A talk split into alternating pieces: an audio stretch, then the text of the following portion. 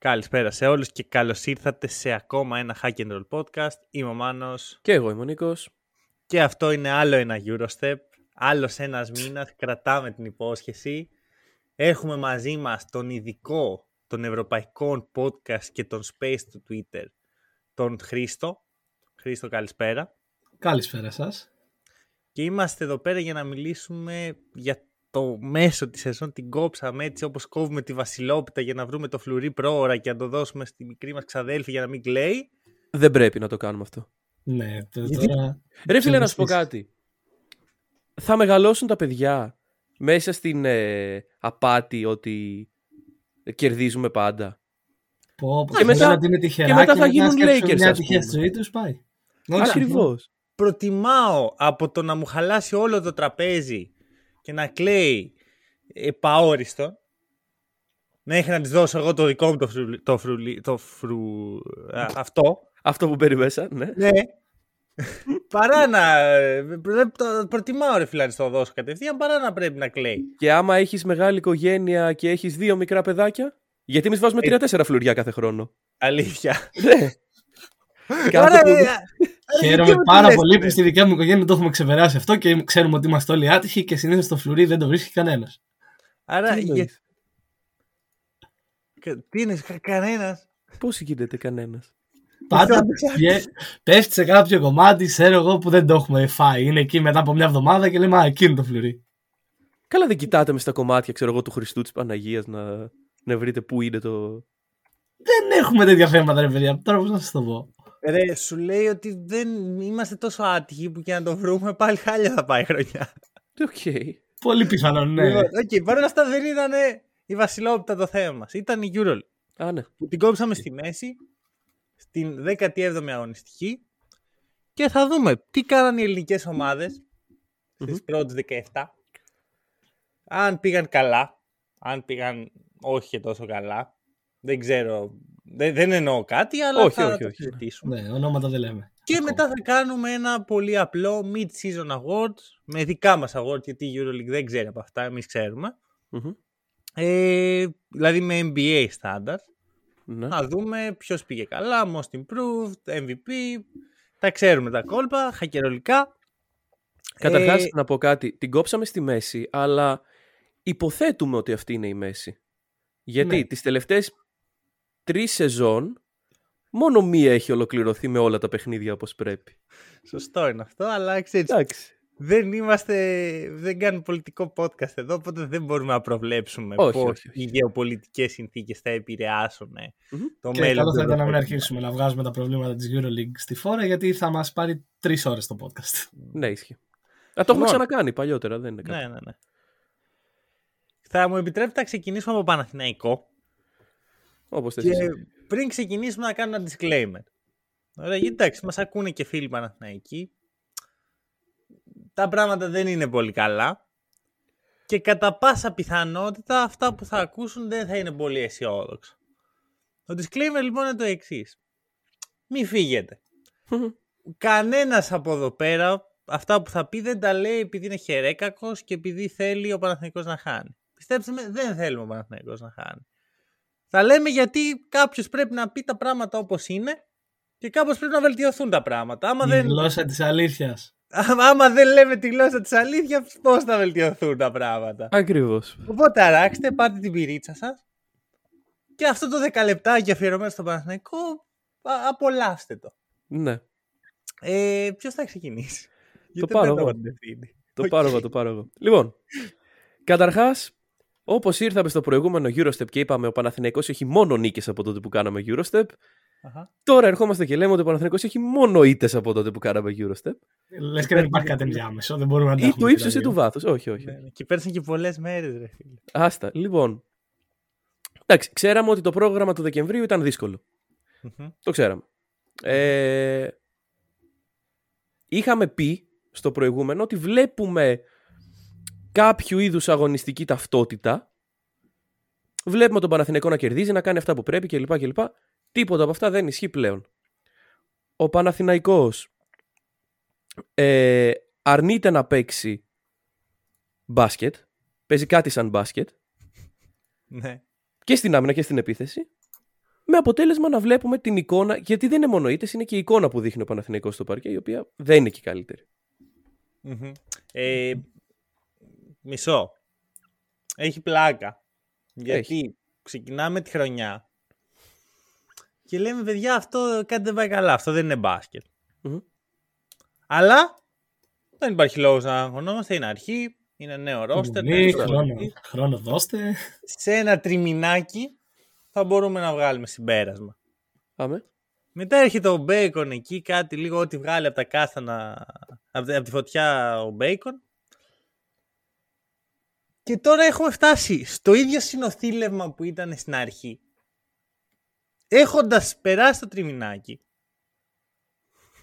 Έχοντας περάσει και μια περίοδο έτσι χάριτος, οπότε μια, κάνει ακόμα πιο άσχημο μπαμ το, το πόσο άσχημα παίζει τώρα ο Παναθηναϊκός. Μμμ. Ε, νομίζω είπες κάτι όταν βλέπαμε τον Derby και στην αρχή δεν συμφώνησα, αλλά τώρα όπως το βλέπω βγάζει πολύ νόημα. Μάλλον αυτό είναι το σημείο 0 του Παναθηναϊκού. Μμμ. Είναι ο πάτος του βαρελιού για τώρα. Γιατί πάντα έχει πιο κάτω. Μμμ. Ναι. Να πω επίσης ότι ήμασταν εδώ μετά τις νίκες και λέγαμε ότι έχει ένα playstyle ο Παναθηναϊκός που όμως δεν μπορεί να, τον διατη- να το διατηρήσει σε όλη τη σεζόν και αυτό το Άιζο παιχνίδι δεν θα του φέρει νίκες σε όλη τη σεζόν. Οπότε, kind of, τα λέγαμε. Ναι, Εντάξει. Μα ξέρεις κάτι; Είμαι οκ με το να παίζεις μόνο iso άμα δεν θες να πάρεις τη διοργάνωση. Αλλά να έχεις το- τα κατάλληλα εργαλεία. Ωραία. Και να έχεις, ξέρεις, να υπάρχει ένα μέτρημα σε αυτό. Κάτσε, ένα όριο. Ο Μπέικον δεν είναι ο KD. Δεν είναι ο Λεμπρόν. Δεν μπορεί μόνος του να σου φέρει ε, νίκες σε πάωρες. Ούτε ο Πάρις Λί είναι κάποιος από αυτούς. Εντάξει, και να σου πω και ποιο είναι το πρόβλημα. Γιατί λέμε τώρα έχει ξεκινήσει η καινούρια καραμέλα. Ο Μπέικον δεν μπορεί, γιατί στα πρώτα τρία δεκάλεπτα δεν βάζει τίποτα και πάει στο τέταρτο που έχει τελειώσει το παιχνίδι. Είναι πάρα πολύ απλά τα πράγματα. Στα τρία πρώτα δεκάλεπτα οι ομάδες τον παίζουν άμυνα, παγίδες, είναι όλη η άμυνα επικεντρωμένη πάνω του. Και στο Μμμ. τέταρτο δεκάλεπτο η ομάδα, η αντίπαλη έχει απλά κερδίσει, οπότε αφήνει τον Μπέικον να κάνει ό,τι θέλει. Ωραία. Και τώρα θα σου φέρω τη διαμάχη που έχουμε οι δυο μας στο Space. Θα τη Ωραία. φέρω στο podcast. Εσύ θεωρείς ότι ο Bacon δεν φέρει ευθύνη για τίποτα. Δεν σου λέω ότι δεν φέρει ευθύνη, Αλλά; Σου λέω ότι. Βασικά εντάξει, αντικειμενικά γιατί φέρει ευθύνη; ε, πιστεύεις εσύ ότι ο Ράντονιτς του λέει ή οποιοδήποτε, γιατί θα μιλήσουμε για το Ράντονιτς. Ε, βέβαια.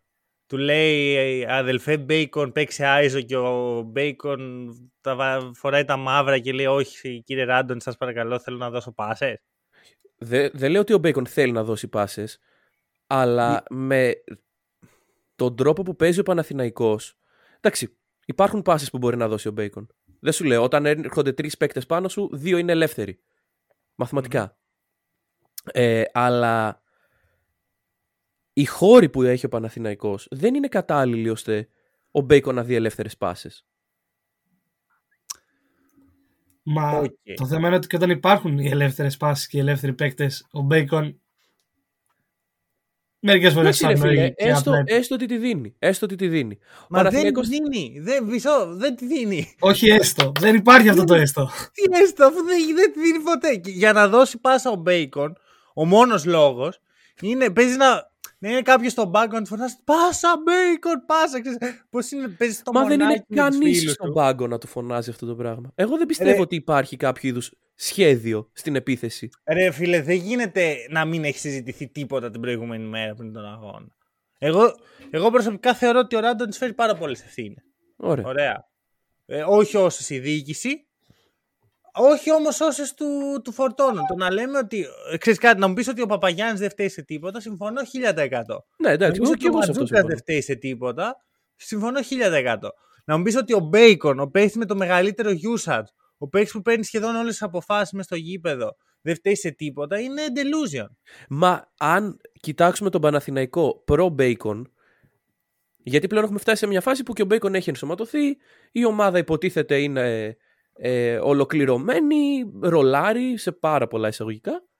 Αν κοιτάξουμε τον Παναθηναϊκό πριν τον Bacon, έπαιζε το ίδιο πράγμα, απλά δεν υπήρχε παίξει να πάρει το shoot.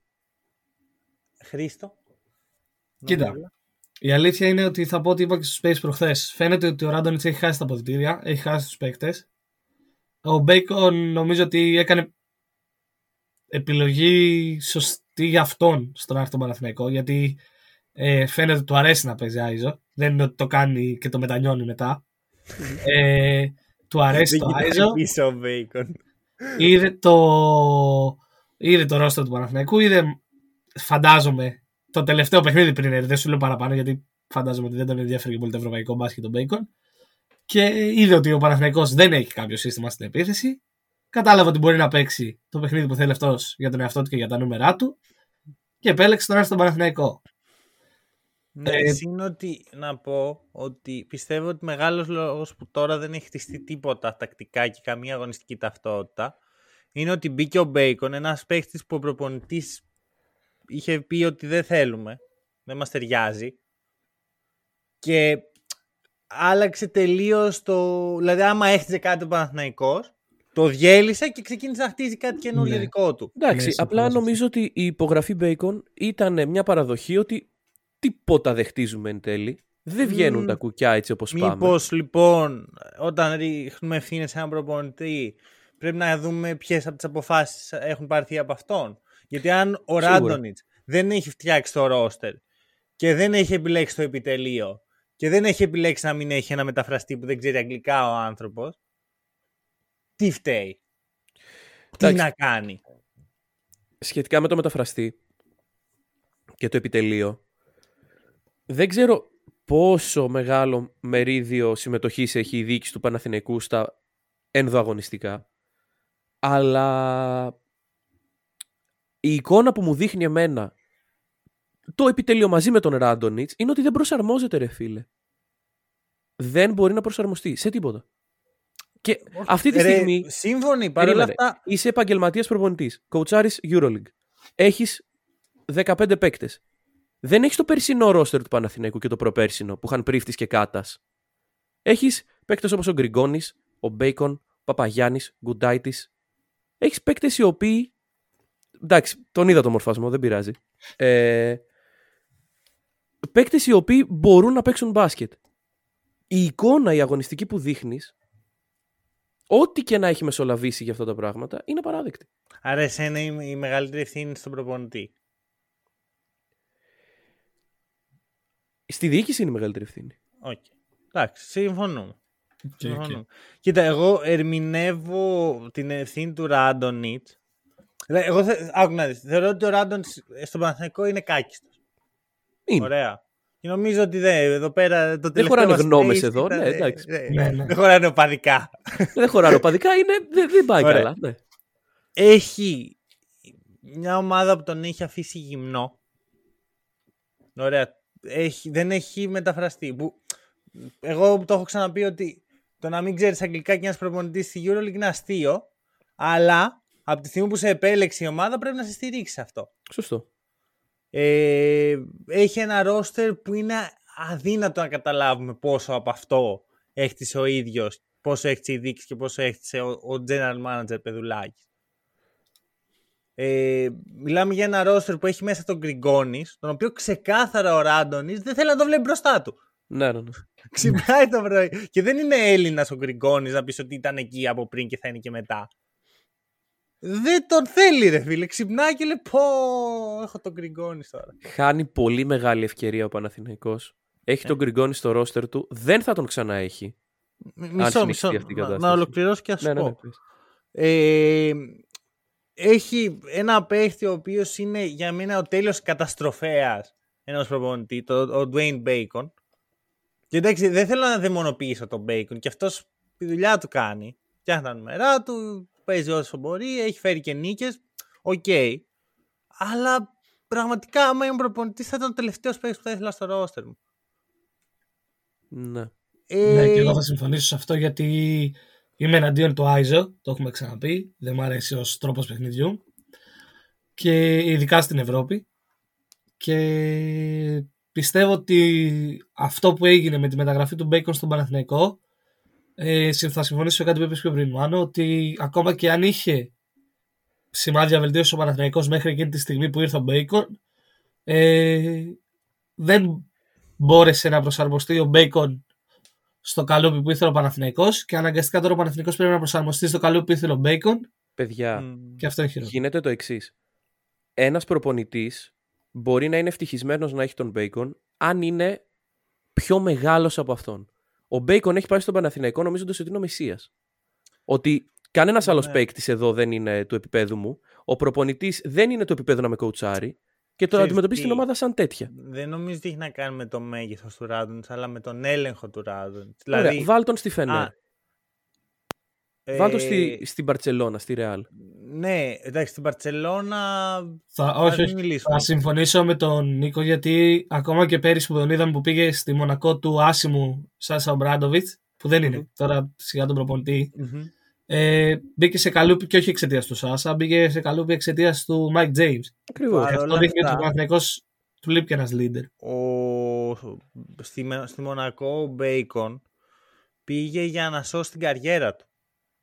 Πήγε για να μπας και σώσουμε κάτι. Από το NBA ήταν reject, δεν τον ήθελε Μμμ. κανείς. Στην Ευρώπη δεν είχε ιδέα τι παίζει, πήγαινε πρώτη φορά. Είχε μεγάλη ανάγκη να κάνει μια καλή σεζόν. Ναι. Τώρα είναι αλλιώς. Τώρα θέλει αλλού συμβόλαιο. Ε, τώρα έρχεται με το τουπέ. Τώρα Κατάλαβε. επέλεξε τον Παναθηναϊκό. Ακριβώς. Επέλεξε αυτό το πράγμα. Οπότε Ναι. Τώρα βλέπουμε, πιστεύω, πραγματικά ποιος είναι ο Μπέικον σαν, ε, σαν οτροπία. Ε, θα πω πάντως ότι η μεγάλη ευθύνη του Ράντονιτς, που και σε αυτό φταίει και δεν φταίει, είναι η χρησιμοποίηση κάποιων παιχτών. Δηλαδή, τον Γκριγκόνης, παιδιά, δεν, δεν διαβάζω τώρα κάτι πράγματα ότι σκέφτεται ο Παναθηναϊκός να διώξει Γκριγκόνης και δεν έχει αποτύχει ο Γκριγκόνης. Παιδιά, Δεν είναι απλά σκέφτεται πλέον. Νομίζω ότι είναι πολύ κοντά στο να πραγματοποιηθεί. Μέσα στις επόμενες, ούτως ή άλλως μέσα στις επόμενες δύο μέρες θα πρέπει να αποφασιστεί αν ο Γκριγκόνης θα φύγει από τον Παναθηναϊκό ή όχι. μ, Γιατί μετά δεν μπορεί να παίξει ομάδα. η EuroLeague. Εγώ θα πω ότι μιλάμε ίσως για τον ένα παίχτη που δεν μπορούσα να φανταστώ να αποτυγχάνει σε καμία ομάδα. Είναι τόσο Ναι, scalable, είναι συμφωνώ. τόσο εύκολο να τον βάλεις κάπου και να δουλέψει. Και δεν έχει γίνει καθόλου αυτό. Όπως και ο Ματζούκας, ο οποίος πραγματικά το να μην παίζει ο Ματζούκας σε μένα μου, μου ραγεί στην καρδιά, όχι γιατί είναι Έλληνας και ανερχόμενος, επειδή ήδη μπορεί να προσφέρει. Ναι, και Έχει επειδή έχει αυτό- χαρακτηριστικά που λείπουν από το ρόστερ του Παναθηναϊκού και αυτό δεν εκτιμάται. Έχει 3D στοιχείο που λείπει από όλα τα ρόστερ, όλου του κόσμου. Δηλαδή, καμία ομάδα ποτέ δεν θα πει όχι σε αυτό. Ναι. Εκτός από τον Παναθηναϊκό. Ε, ο, Πα- ο- από τον κύριο Ράντονς, ο οποίος σου λέει: «Ξέρεις κάτι, δεν το θέλω. Θέλω Ντέρικ Williams 37 λεπτά με τη γλώσσα έξω Μμμ. Και να μην κάνει και τίποτα πλέον γιατί ξέρεις, του έχει πάρει όλο το usage ο Bacon. Άρα ο Williams είναι σκιά του εαυτού του. Ναι. Ε, Εγώ δύσκολο. θέλω να θέσω και ένα άλλο ερώτημα που, το, που τέθηκε και στο Space της Πέμπτης ότι έχεις μια επιτυχημένη συνταγή. Ο Ράντονιτς ήταν επιτυχημένος πέρυσι στον Ερυθρό Αστέρα, δεν έφυγε ως αποτυχημένος. Μμμ. Με το τεχνικό του team, όλο το προπονητικό staff από πίσω του, με βοηθούς, όλα αυτά. Εφόσον κάνεις την επιλογή ενός προπονητή, γιατί δεν τον στηρίζεις φέρνοντας μαζί του και το προπονητικό του staff. Και πρέπει τώρα ο Ράντονιτς να είναι με το Βόβορα και το Γιαπλέ στον πάγκο. Αυτό είναι ένα βασικό ερώτημα για μένα. Ναι. Πολύ ωραία ερώτηση. Ε, μακάρι να μπορούσαμε να τη λύσουμε. ε, Χρήστο, δεν μακάρι. λεγόμαστε. Για να κόπουλοι δεν μπορούμε να απαντήσουμε Ναι. σε αυτό. Λοιπόν. αλλά, εντάξει. Ε, το αφήνουμε εδώ αυτό. Ναι, ναι, ναι. Δύσκολα τα πράγματα. Δύσκολα τα πράγματα. Ε, ανάμεσα Κρίσιμες οι στον Παναθηναϊκό επόμενες και μέρες. Ολυμπιακό να πω ότι μιλάμε ε, συχνά για αυτά τα πράγματα. Κάθε πέμπτη για την ακρίβεια. Στο Space, στο Twitter. Κάντε μας ένα follow. Να μπείτε έτσι Το να, link θα το βρείτε εύκολα να, κάτω. να από το- τα πούμε και μαζί κάμια μέρα. Μμμ. άμα σας ενδιαφέρει. Και θέλω να σας κάνω μία ερώτηση πηγαίνοντας στον Ολυμπιακό. Ποιο είναι κατά τη γνώμη σας το καλύτερο project ομάδας στην Ευρώπη αυτή τη στιγμή. Χρήστο, Στην δώσε. Ευρωλίγκα να πω καλύτερα, γιατί εντάξει, άμα να Ναι, πάμε... εντάξει. BCL είναι η London Lions, ρε φίλε, συγγνώμη. Κώστας Κουφός. Κώστας Οκ. Κουφός. Οκ. Ε, προχωράμε. Λοιπόν, ε, η αλήθεια είναι ότι από την ώρα που την έκανες αυτή την ερώτηση ότι θα τη συζητήσουμε, το σκέφτομαι. Το σκέφτομαι Είμαι- πολύ. Ήμουνα βέβαιος. Ε, υπήρχαν κάποιες ομάδες στο μυαλό μου κατευθείαν που ήρθαν με το που το είπες. Ε, θα πάω όμως στην αρχική μου επιλογή και νομίζω ότι θα συμφωνήσουμε σε αυτό. Θα πω την ε, Virtus Bologna. Οκ. Δεν το Οκ. περίμενα να είμαι ειλικρινής. Ούτε εγώ. Γιατί είναι ένα ρόστερ που έχουμε ξαναπεί ότι χτίζεται 2-3 χρόνια τώρα. Είναι επιλογές που ταιριάζουν μεταξύ τους. Δηλαδή, οι παίχτες ταιριάζουν απόλυτα μεταξύ τους. Μμμ. Υπάρχει ένας προπονητής πολύ μεγάλο όνομα, πολύ δυνατός προπονητής που έχει αποδείξει τι μπορεί να κάνει στην καριέρα του. Και αυτό το ρόστερ είναι, υπάρχει ένας συνδυασμός εμπειρίας και νέων παιχτών με μέλλον στη διοργάνωση και δεν μπορώ να καταλάβω πόσο άσχημα και πόσο εύκολα μπορεί να καταστραφεί μια τέτοια προσπάθεια. Οκ. Αυτό. Εντάξει. Μ' αρέσει σαν απάντηση. Μ' Εγώ αρέσει. δεν πολύ συμπαθώ Virtus γενικά, το ξέρεις. Οπότε... Φύγε, φύγε. Διώχτε τον. Ρε φίλε, Διώχτε τον. Φέρτε τον επόμενο. δεν μ' αρέσει. το, έχω, το έχω ξαναδεί. Πού το έχεις ξαναδεί; Το έχω ξαναδεί. Θυμίζει λίγο Αρμάνι. Καμία σχέση. Οκ, ναι, δεν θα Α, συμφωνήσω. το πώς- σχέση. Το Να σου project. θυμίσω, πρώτη κίνηση που κάνει η Αρμάνι είναι να διώξει, με- ενώ το project της Αρμάνι, ο Έτορε Μεσίνα στην Αρμάνι, να διώξει το Σιμόνε Φοντέκιο. Να τον διώξει. Ρε φίλε, Ο- δεν ήξερε. Η Virtus θα τον είχε κάνει το Φοντέκιο, θα τον είχε εκεί, θα τον εκπαίδευε, ξέρεις. Θα ήταν άλλο ένα project. Εντάξει. Ε, εγώ ζυγίζοντας λοιπόν τα κοινωνικοπολιτικά ζητήματα, γιατί μετράνε και αυτά. Μμμ. Μετράνε σε ποια χώρα είμαστε. Είμαστε στην ε, Γαλλία που δεν νοιάζεται κανείς; Είμαστε στην Ισπανία που νοιάζονται οι περισσότεροι; Ή είμαστε στην Ελλάδα όπου όλοι είναι με το μαχαίρι στα δόντια κάθε μέρα να σε φάνε; Μμμ. Θα Ε. δώσω την ψήφο μου στην επόμενη ομάδα που θα μιλήσουμε. Οκ. Γιατί; Γιατί ο Ολυμπιακός έχει δώσει μία ψυχραιμία την οποία δεν τη βλέπουμε συχνά σε ελληνικά project. Μία ομάδα η οποία, οκ, πήγε καλά πέρυσι, διατηρήθηκε, έγιναν οι κινήσεις, πλέον τα συμβόλαια ανανεώνονται χειμώνα. Δεν το βλέπουμε αυτό συχνά. Ε, τι άλλο να πω, δεν, Το, το είπες ωραία. Τα συμβόλαια ανανεώνονται χειμώνα. Φίλε αυτό στην Ελλάδα δεν υπάρχει. Έρχονται τα κρύα Ναι, και ανανεώνονται συμβόλαια στον Ολυμπιακό. Ισχύει Ακριβώς. ότι μέχρι, μέχρι πέρυσι και τον Φαλ και φέτος τώρα τον Βεζέγκοφ Μμ. πρέπει να είναι ε, Και- κάποια από τα πρώτα συμβόλαια που έχουν υπογραφεί η Και Ιανουάριο. ενώ λοιπόν οι παίκτες είναι αναλώσιμοι. Τι εννοώ; Ο Βεζέγκοφ του χρόνου μπορεί να είναι στο NBA. Ο Walkup μπορεί να έρθει η Μπαρσελόνα να του πληρώσει ένα buyout και να φύγει. Και λοιπά και λοιπά και λοιπά. Αν ο Ολυμπιακός συνεχίσει να έχει αυτή την νοοτροπία στο πώς λειτουργεί σαν ομάδα, Ναι. εγώ δεν βλέπω το Ναι. λόγο να, να πάει άσχημα κάποια στιγμή. Δεν λέω ότι δεν θα Οκ. διεκδικεί πάντα EuroLeague, αλλά Ωραία, ωραία, ωραία. Ε, κοίτα, θεωρώ ότι ο Ολυμπιακός αυτή τη στιγμή είναι το καλύτερο pound for pound po- project. Μμμ. Δηλαδή, άμα πάρουμε όλα τα project και τα κάνουμε αναγωγή με το ίδιο budget, ο Ολυμπιακός είναι η καλύτερη ομάδα της Ευρώπης εύκολα. Δεν ξέρω Ναι. αν βγάζει νόημα αυτό που λέω. βγάζει. Οκ. Διαφωνεί. Όχι, βγα- ε, προσπαθώ να καταλάβω αυτό που είπες και ναι. Ρε μάλλον. παιδί μου, ότι ξέρεις, το project, το ατόφιο του project που έχει κάνει ο Ολυμπιακός. Έβαλες μαθηματικά και οπότε... Όχι, όχι. Έχουμε όλοι 10 ευρώ. Ναι, Ναι, και ποιος πρέπει θα να τα χτίσουμε μια χρησιμοποιήσει ομάδα. καλύτερα; Ποιος θα χρησιμοποιήσει καλύτερα αυτό. Ναι. οκ, οκ. Με τον Όντως τρόπο είναι. που έχουν χτιστεί τα ρόστερ έως τώρα. Παρ' όλα αυτά θεωρώ ότι το καλύτερο project μακροχρόνια είναι η Μπασκόνια γιατί έχει καταφέρει ένα πράγμα που ελάχιστες ομάδες έχουν καταφέρει στην ιστορία της Ευρώπης. Ίσως και καμία. Δεν έχει σημασία ποιος κάθεται στον πάγκο. Το project συνεχίζει. Ισχύει αυτό. Το project είναι η Μπασκόνια πλέον. Καλά, υπάρχουν ε, οι υποδομές και η τεχνογνωσία μόνο και μόνο επειδή είναι στην Ισπανία η ομάδα.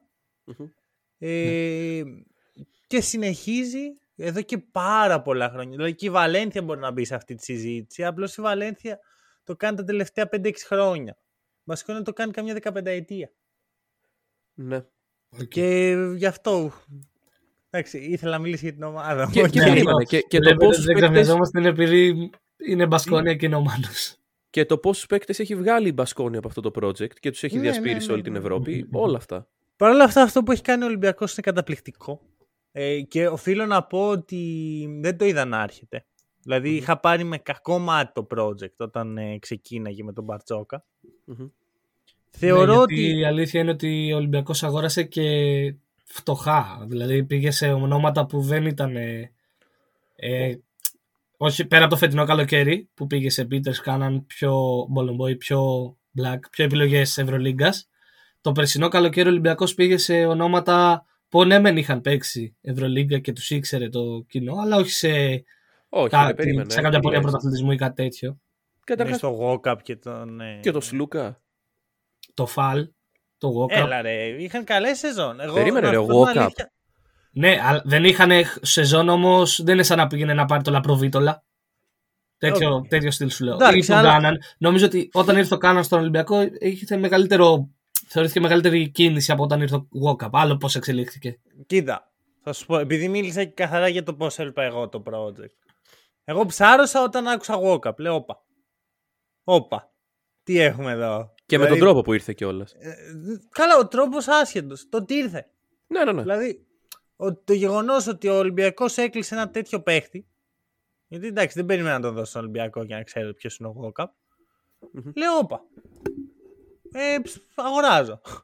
Ναι. Ε, πρι- εγώ πριν από αυτό δεν το έβλεπα. Για- γιατί; Γιατί δεν ήξερα πώς μπορεί ο Ολυμπιακός να μεταβεί στη νέα εποχή, Ναι. δηλαδή τη μετα Σπανούλη με τα Πρίντεζ εποχή, ομαλά. Ναι. Ε, και αυτό ο Μπαρτσόκας το έκανε με έναν πάρα πολύ ωραίο τρόπο. Επίσης, ε, δεν, ε, ε, ενώ πάντα είχα μια τρομερή αδυναμία στο Σάσα Βεζέγκο, δεν περίμενα ότι τόσο γρήγορα θα καταφέρει ο Μπαρτσόκας να πάρει το μέγιστο από αυτόν. ναι, γιατί- τον έκανε ξαφνικά απίστευτα βήματα βελτίωσης. Ο Αυτό. Μπαρτζόκας παίρνει full credit σε αυτό. Και χωρίς να παίζει πολύ. Δηλαδή ό,τι έγινε, έγινε στην προπόνηση. Ναι. Οπότε αυτό για μένα είναι το μεγαλύτερο πράγμα. Και το θέμα είναι για πόσους παίχτες μπορεί να το κάνει αυτό. Και για ποιους, γιατί αυτή τη στιγμή είναι λίγοι οι διαθέσιμοι Έλληνες στην αγορά. Εγώ θα πω ότι το έκανε και για άλλον Έλληνα Έλληνα πλην του Βεζέγκοφ και για το Λαριτζάκι. Ναι, Μμμ. ναι, ναι, ναι. Μμμ. Αν και ο Λαρτζάκης ρε φίλε το έχει μέσα. Το έχει ένσημα. Εντάξει. Συν- Είναι το, το next Ότι- big thing, αλλά τον έκανε. ε, Παίρνει πολύ credit και σε αυτή την προσπάθεια. ο Ναι, Μπαρτζόκας. ναι, εννοείται. Μα παίρνει για όλο το project κατά τη γνώμη μου credit. Δηλαδή δεν Μμμ. μπορούμε να, να το αρνηθούμε αυτό. Και πάμε τώρα σε μια κατάσταση που ο Ολυμπιακός είναι πρώτος Ναι. μετά από 17 παιχνίδια. Έχει την καλύτερη επίθεση. Έχει την τέταρτη καλύτερη άμυνα. κάνει μία από τις καλύτερες επιθετικά σεζόν στην ιστορία της Ευρωλίγκας θα πω εγώ. Μμμ, μμμ. Ε, χωρίς να έχει ένα τεράστιο budget. Έχει τόσο μεγάλο budget όσο ανα- αναλογεί στην ομάδα. Ναι. Ναι. Και στους στόχους που έχει η ομάδα. Και με ένα μεγάλο what if, γιατί υπάρχει ένας Ελληνοαμερικάνος, ο οποίος αποδεσμεύτηκε από τους Dallas Mavericks, ψάχνει τώρα εκεί δεκαήμερο συμβόλαιο γιατί είναι κολλημένος, αλλά οι δρόμοι οδηγούν στην Ευρώπη. Κάποια στιγμή θα πρέπει να πάρθει η απόφαση ότι Ναι, ναι, ναι. Δηλαδή και, οι δρό- και όταν λέμε Ευρώπη εννοούμε ή στον Πειραιά ή στην Κωνσταντινούπολη. στην Κωνσταντινούπολη. Και ο- για, ποιους, για ποιον δεν έχει ιδέα για ποιο πράγμα μιλάμε, μιλάμε για τον Ντόρσεϊ, Ολυμπιακό Φενέρ. Μμ. Εντάξει, Και θα α- σου πω. Πες, πες. Πιστεύω ότι όταν έρθει η ώρα να πει ο Ντόρσεϊ ότι. και και το είπα και στο Space αυτό, ότι να πει ο Ντόρσεϊ έρχομαι στην Ευρώπη, τελεία. Ε, μπορεί να προκύψουν και άλλοι μνηστήρες. Και Ναι. επειδή τα κίνητρα του Ντόρσεϊ δεν είναι ξεκάθαρα για μένα. Δηλαδή, ένας παίκτης ο οποίος έχει τόσο κόλλημα με αυτή τη στιγμή να βρει ένα ψίχουλο να κρεμαστεί από μια ομάδα του NBA, οποιαδήποτε. Δεν ξέρω τι κίνητρο θα έχει γυρίζοντας στην Ευρώπη. Ε, σίγουρα είναι ένας παίκτης που ανεβάζει επίπεδο μια ομάδα, ειδικά τον Ολυμπιακό που ήταν και μέρος του ρόστερ πέρυσι. Ναι, που έχουμε δει πώς Αλλά, δουλεύει.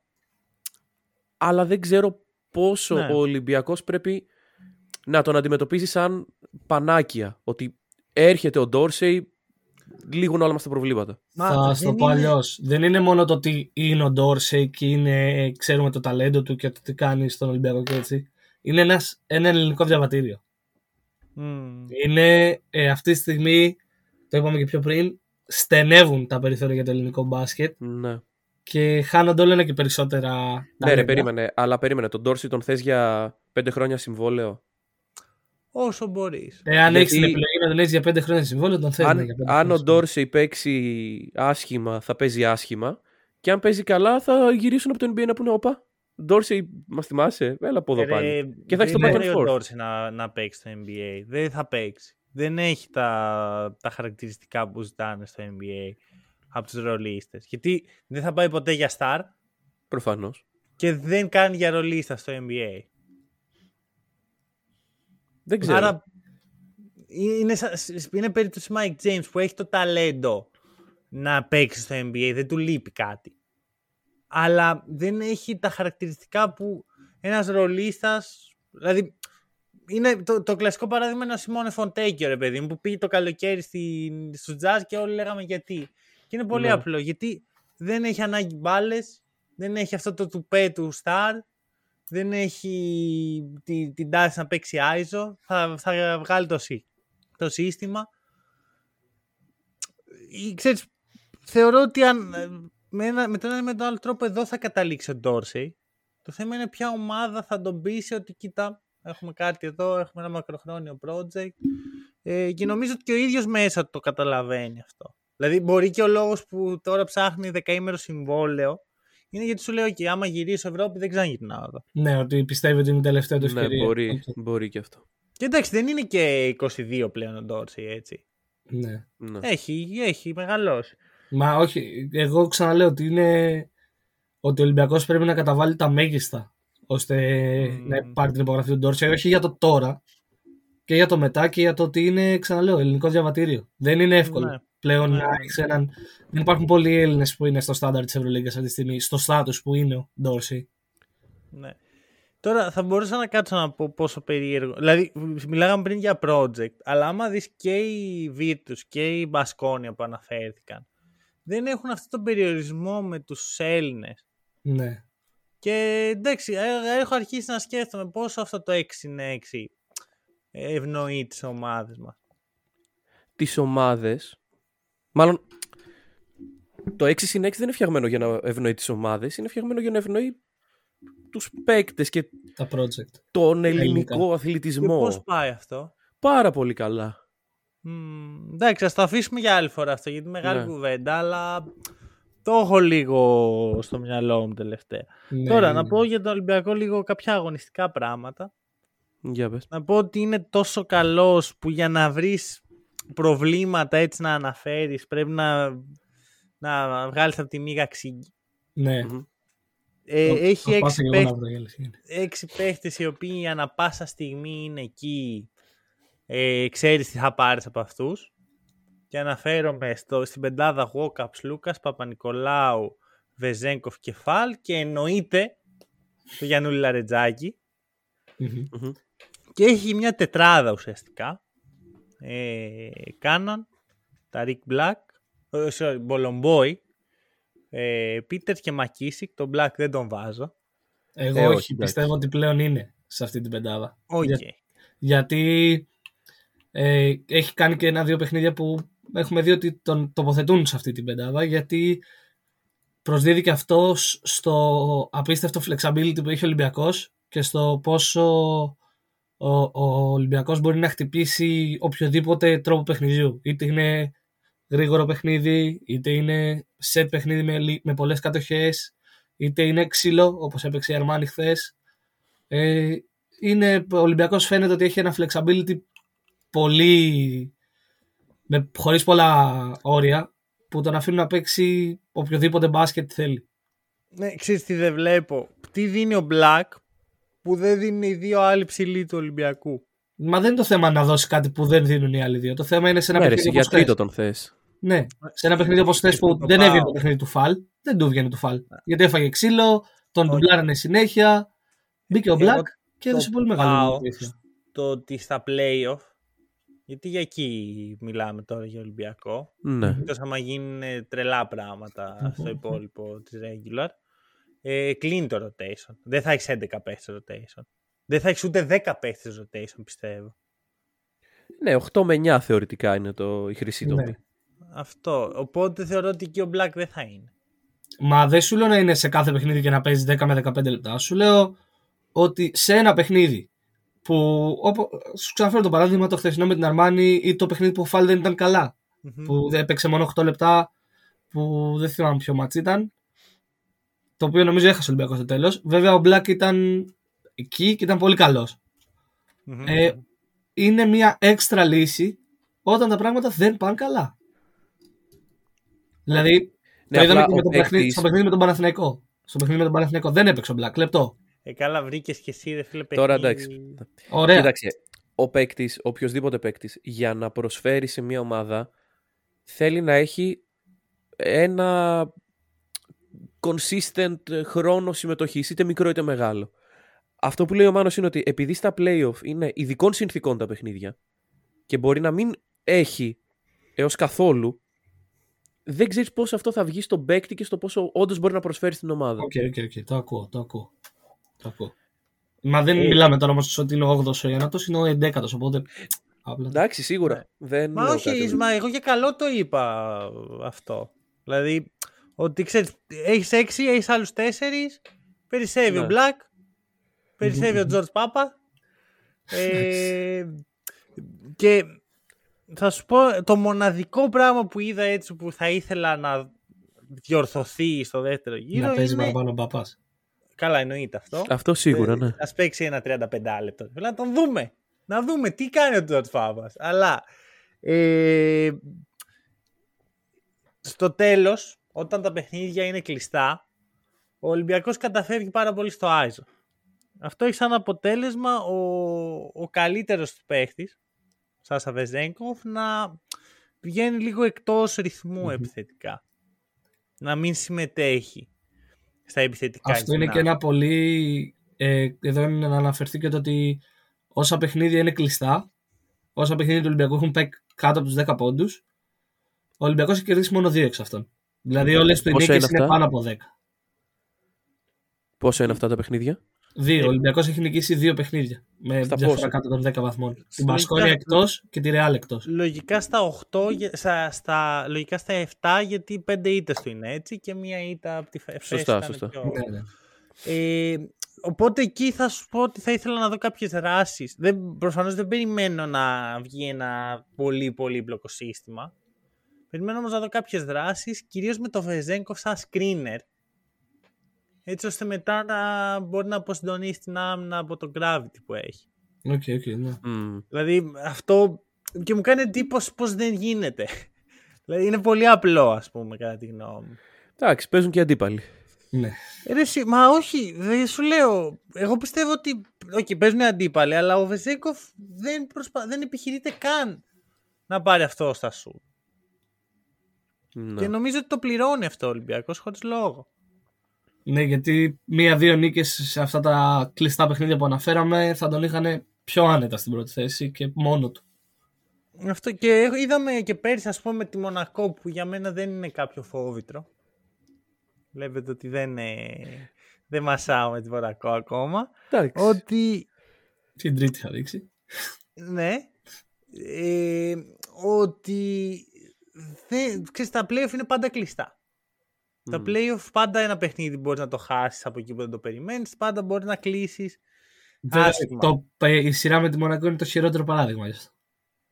Γιατί μόνο καλύτερο. ένα ματς ήταν κλειστό. Ε, Οκ. Ναι, αλλά μπορείς να χάσεις, μπορείς να κερδίσεις. Είναι Δηλαδή- playoff. Εντάξει, εγώ το πήγαινα πιο πολύ στο γεγονός ότι αυτό το ένα ματς έκρινε Ναι. την πρόκριση. Ναι, οκ, οκ.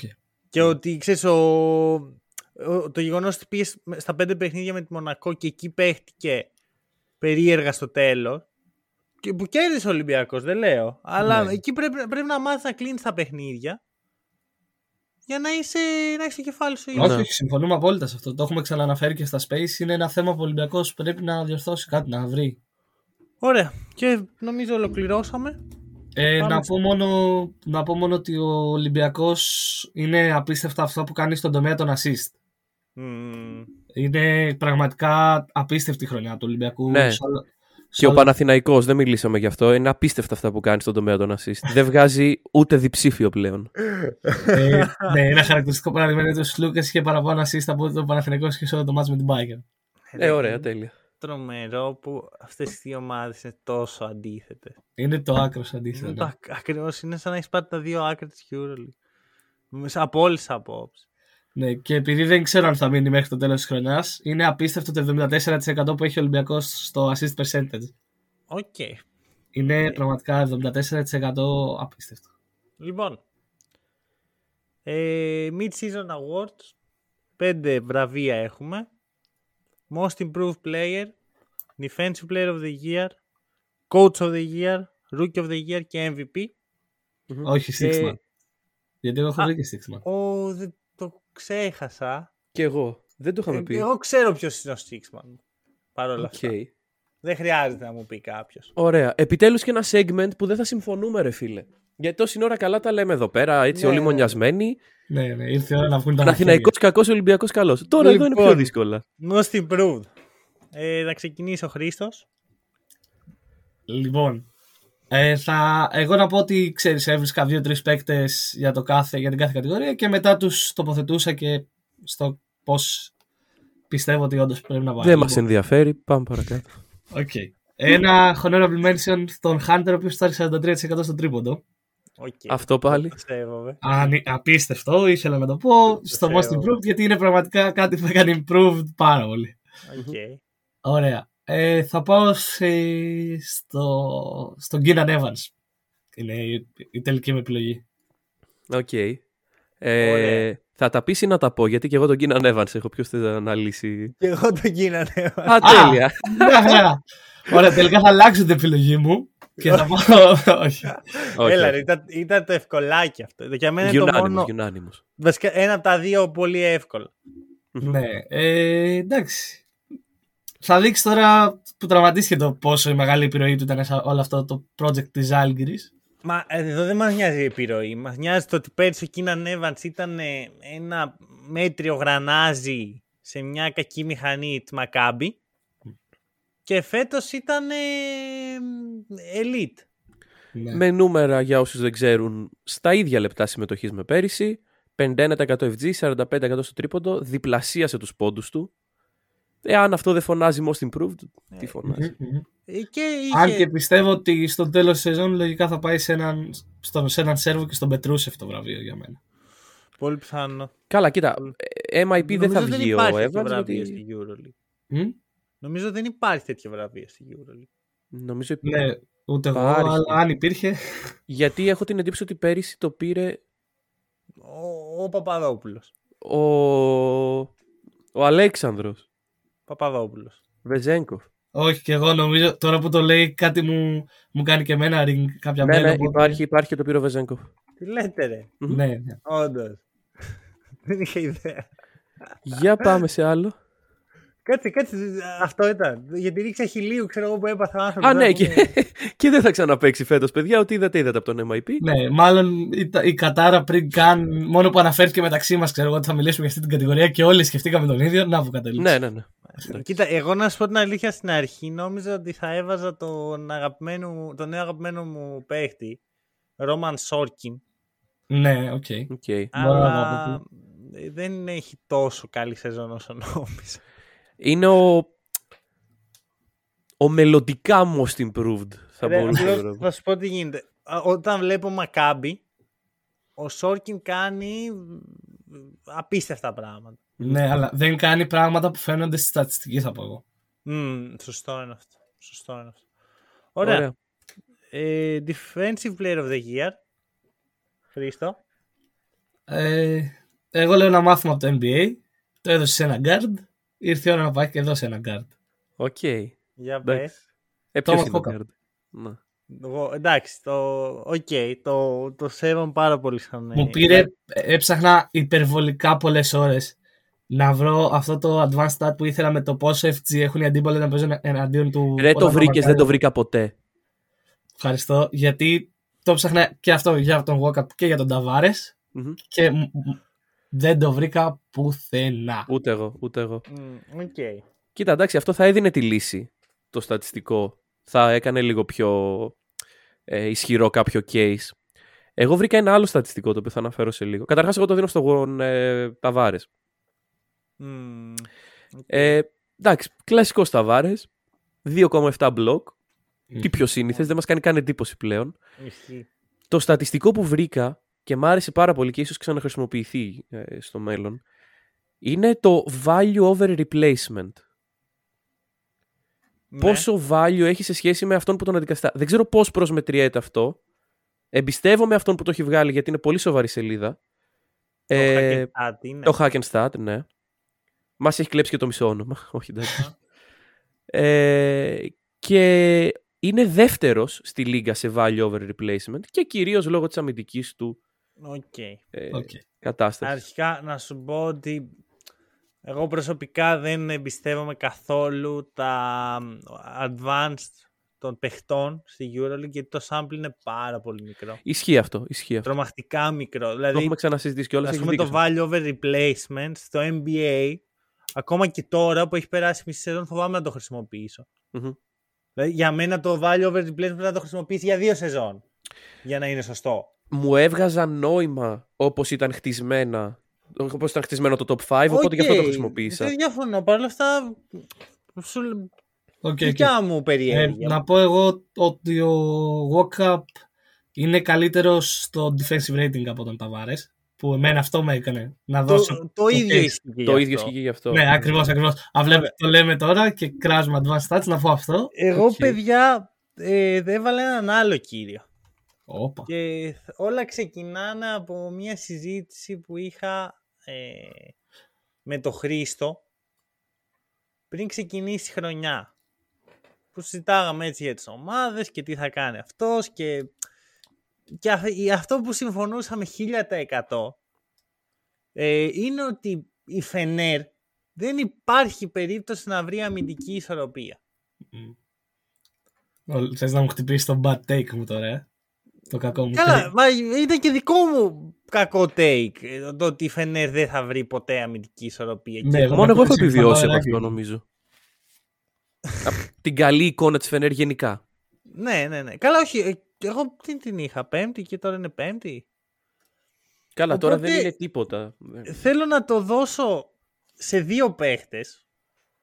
Ε, θα το δώσω σε έναν, το οποίος δεν έχει παίξει πολύ, αλλά όταν παίζει, ξέρεις, δίνει αυτό που λείπει. Ντεσόν Πιέρ. Οκ. Ντεσόν οκ. Πιέρ. Ίσως είναι λίγο αντισυμβατικό γιατί φέτος δεν κάνει τα τρομερά πράγματα που έκανε τα προηγούμενα χρόνια. Πάντως νιώθω ότι φέτος είναι πιο impactful ό,τι κάνει μες στο γήπεδο. Δηλαδή βγάζει κάπου, οδηγεί κάπου.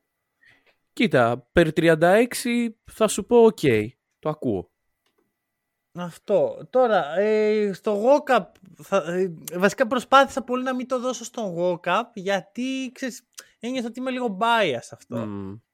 Ξέρεις, Ισχύει αυτό, ναι. Εντάξει, με 2,2 κλεψίματα ανά αγώνα και με πρώτο στο defensive rating στην Ξέρεις Ευρώπη τι, δεν είναι και πολύ bias. ε, ισχύει, απλώς νιώθω ότι το, το γύρω-γύρω από το Walkup είναι κομπλέ αμυντικά. Δηλαδή έχει στήριγμα. ναι. Οκ, Ο οκ. Πιέρ, όταν μπαίνει, είναι κάτι φάση που λες ρε φίλε πώς, πώς την παλεύει αυτή η ομάδα.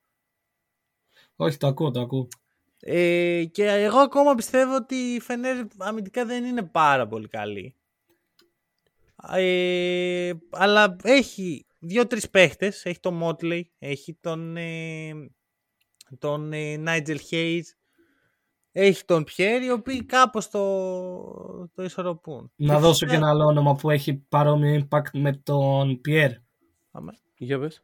Ο Τζον Μπράουν στη Μονακό. Γιατί Μμμ, τι άμυνα να έχει Μονακό. Καλό είναι αυτό. Ε, Καλό είναι είναι. και αυτός ένα πολύ καλό case. Απλώς δεν ξέρω πόσο καλή είναι η Μονακό αμυντικά. Είναι 15η. Ναι. Ενώ η η Φενέρ είναι 5η. Η αλ- Ναι, δεν λέω ότι θα δω- το δίνω στον Τζον Μπράουν, γι' αυτό και δεν τον επέλεξα. Ωραία. Απλά τον αναφέρω. Γιατί Ε, είναι για, να διακομίρι ακούσω, μόνος του η αλήθεια είναι. Από κοντού δεν μαρκάρει κάποιος. για να ακούσω coach. Υπάρχει μια σωστή απάντηση εδώ και την ξέρετε και οι δύο.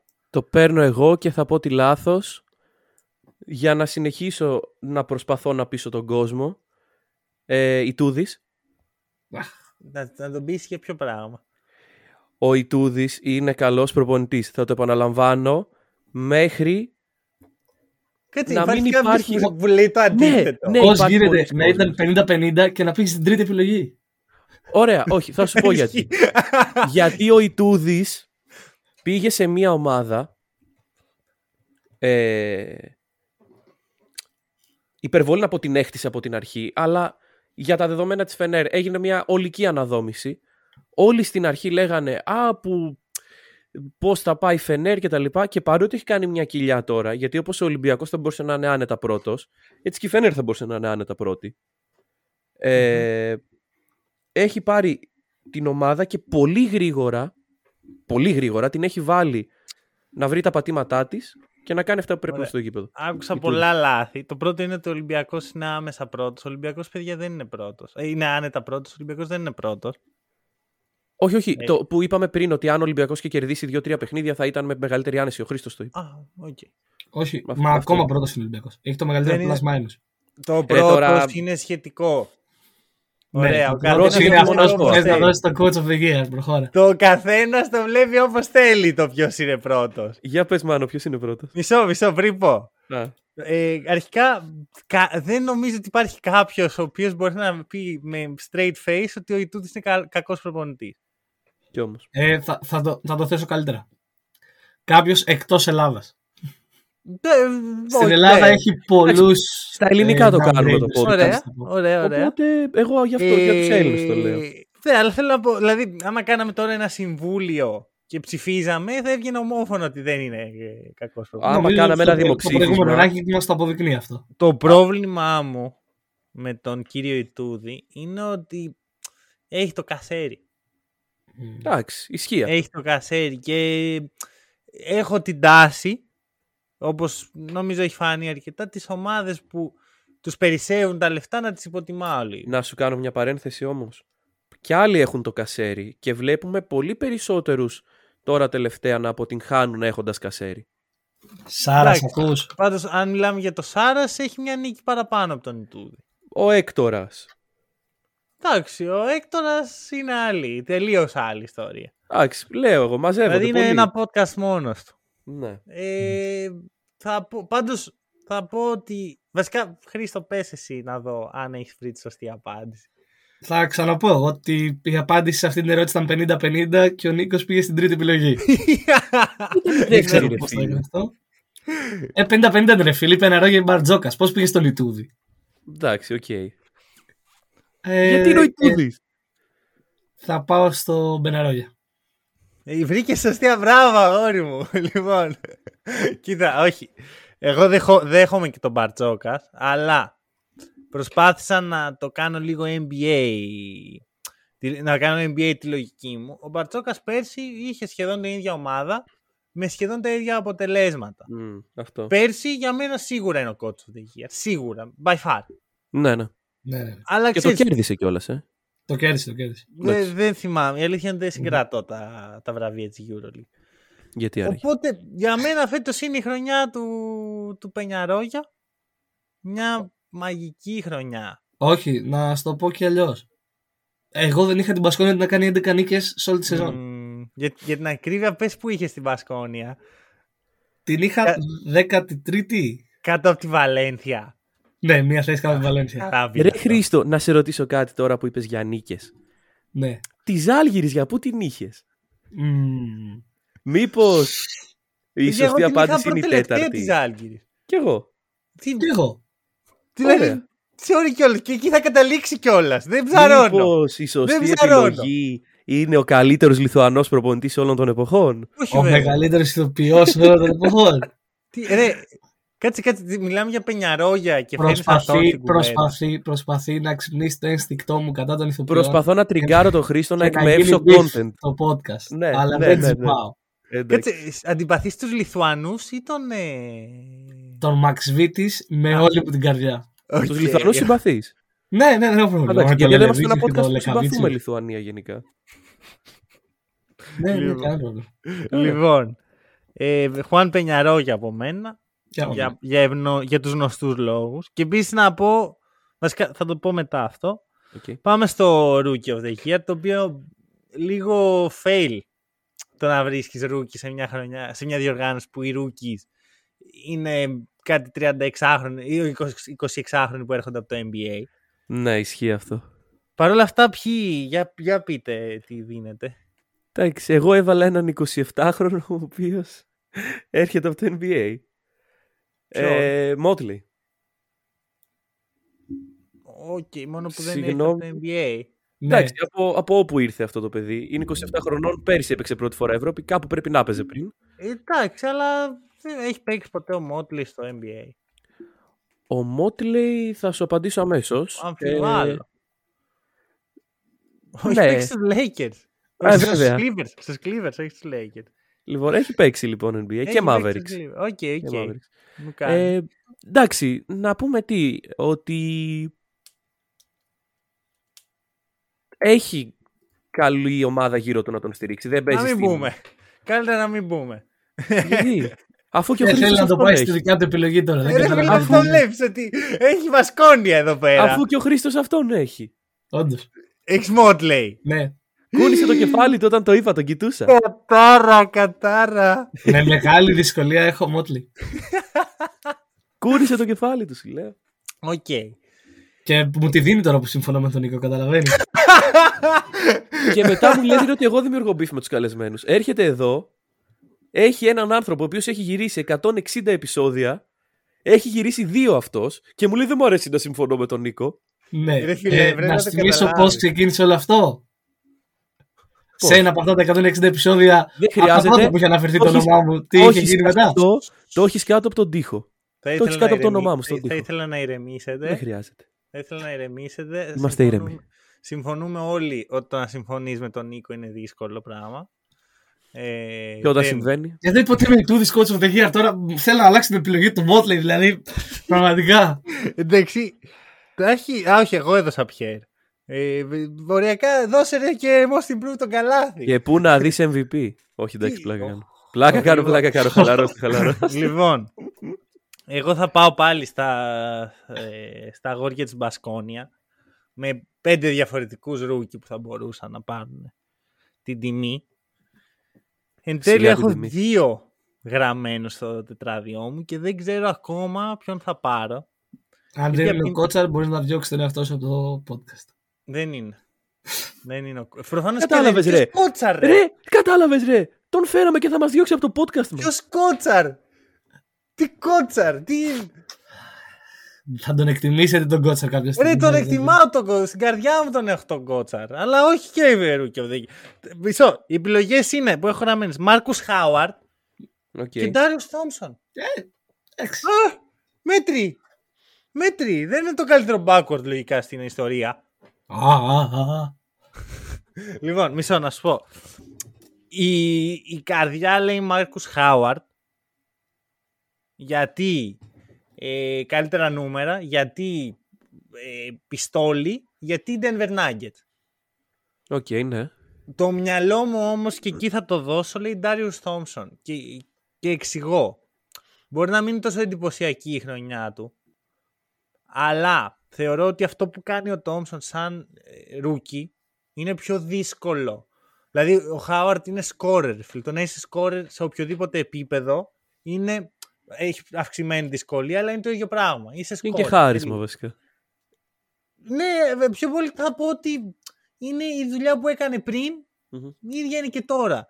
Ο, ο Θόμψον έπρεπε να πάρει μια μεγάλη, ένα μεγάλο όγκο πληροφορίας και να τον φέρει στο μπάσκετ της Μπασκόνια. Και τα κατάφερε με πολύ μεγάλη ευκολία και μεγάλη ταχύτητα. Προφανώς τον βοήθησε ο προπονητής του Προφανώς είχε ήδη εμπειρία από ευρωπαϊκά γήπεδα. Παρ' όλα αυτά, ε, πάντα το να δω έναν rookie δημιουργό μου είναι πιο εντυπωσιακό από το να δω ένα σκόρερ. Ναι, okay. Και έχει πάρει και πολύ hype ο Χάουαρντ με όλο αυτό το scoring ναι. ability και όλα αυτά. Και μάλλον εκεί θα καταλήξει το βραβείο στο τέλος της χρονιάς. Ε. ε. βασικά δεν νομίζω ούτε υπάρχει Rookie of the Year. Σίγουρα. Νομίζω υπάρχει Rising Star. Ναι, Rising Star, αυτό το. Κανένας ναι. από τους δύο δεν είναι eligible γι' αυτό. Sixman, για πείτε έτσι. Έχω μια ερώτηση. Πόσα παιχνίδια πρέπει να έχει ξεκινήσει από τον πάγκο για να το πάρει; Τα Όλα. μισά. Όλα. Ε, τα μισά είναι πολλά. Ε, να, εγώ θα πω 10. Ξέρω, να πούμε 10. Ωραία, 10. Ξέρετε ποιος Δέκα. έχει ξεκινήσει 10 παιχνίδια από τον πάγκο; Για πες. Ποιο. Και δεν το ξέρετε αυτό τώρα. που Ο θα Κώστας Λούκα. πω. Όχι, ο Σλούκας έχει ξεκινήσει 17 παιχνίδια από τον πάγκο. Οκ. Ο Κλάιμπερντ Wow. στην ΕΦΕΣ. Τι. Τι; Έχει ξεκινήσει 7 παιχνίδια βασικό από τα 17. Ναι, το, το, το, ξέρεις γιατί το κάνει αυτό. Για να, επειδή έλειπε πολύ ο Λάρκιν για να έχει Ναι, ναι, το ναι. Μίσιτ ή τον ε, Κλάιμπερν μέσα σε οποιαδήποτε στιγμή. Ακριβώς γι' αυτό ρώτησα. Και Οπότε το η παίρνει. απάντηση Είναι- των είναι 10 μου eligible, άρεσε είναι και θα eligible. πω Κλάιμπερντ. Άκου, κανονικά εγώ θα το έδινα στο Σλούκα. Αλλά 100.000 φορές να με ρωτήσεις για φέτος ποιος είναι ο Six Man of the Year στη EuroLeague θα σου πω 200.000 φορές Γιάννους Λαρετζάκη. Και αρνούμε να δεχτώ άλλη απάντηση. Ωραία. Εγώ θα σου πω ότι αν κοιμόμουν και με ξύπναγες 7 το πρωί και το πρώτο πράγμα που με ρώταγες ποιος είναι ο Sixth Man, αντανακλαστικά, χωρίς να σκεφτώ τίποτα, θα σου πάταγα Σλούκα. Οκ. Συγγνώμη. Ρε, συμφωνώ. Δίκιο έχεις. Το ξέρω. Ε, Επίσης από τον πάγκο έρχεται και ο Χένρι, θα πω εγώ. Ρε, καλοί είναι όλοι αυτοί. Αλλά ο Λαρετζάκης είναι όντως sixth man. Είναι ένας αληθινός sixth man. Δηλαδή, Εντάξει. Δεν μπορώ να το εξηγήσω. Έχει αίμα six man. Πάμε στο καλό. Εγώ θα πω ότι και 20 πόντι από τον πάγκο του Κλάιμπερντ μια χαρά είναι για μένα. Όχι, όχι, ξέρεις, και τρελαίνεται ρε. Αλεσάνδρος Τζεντήλε είναι ο Μπέικον. Λοιπόν, Το είπε, το είπε σε podcast. προφανώς και το είπα σε εγώ. Το είπε σε Λοιπόν. podcast, παιδιά, ορίστε. Ε, Άρα υπόθηκε. για να κλείσουμε, MVP. Χρήστο. Πες, τι, τι, τι ερώτηση είναι αυτή; Να το Καλά, πούμε και οι τρεις με τη μία. ωραία. Είναι ανώνυμο. Ένα, δύο, τρία. Τζεντήλε. Σάσα, Ήμουν σίγουρος να ότι θα πει κάτι άλλο γι' αυτό δεν μίλησα κιόλας. τι είπε; Τζεντήλε. Ε, καλά, ε, ο, ο MVP της καρδιάς μου. Ρε, όταν έπαιζε, Ωραία. παιδιά, έπιανε την μπάλα ο Τζεντήλε όταν έπαιζε στην Αρμάνη Και, Και- έτρεμε η γη. και αγάλιαζε η ψυχή μου. Εντάξει, τέλος. Ωραία. Και- Ωραία. Ε, Σάσα Βεζέγκο. Σάσα Βεζέγκοφ. Σάσα Βεζέγκοφ. Εντάξει, η εύκολη Ε. απόφαση νομίζω. Εντάξει, ας πω κάτι.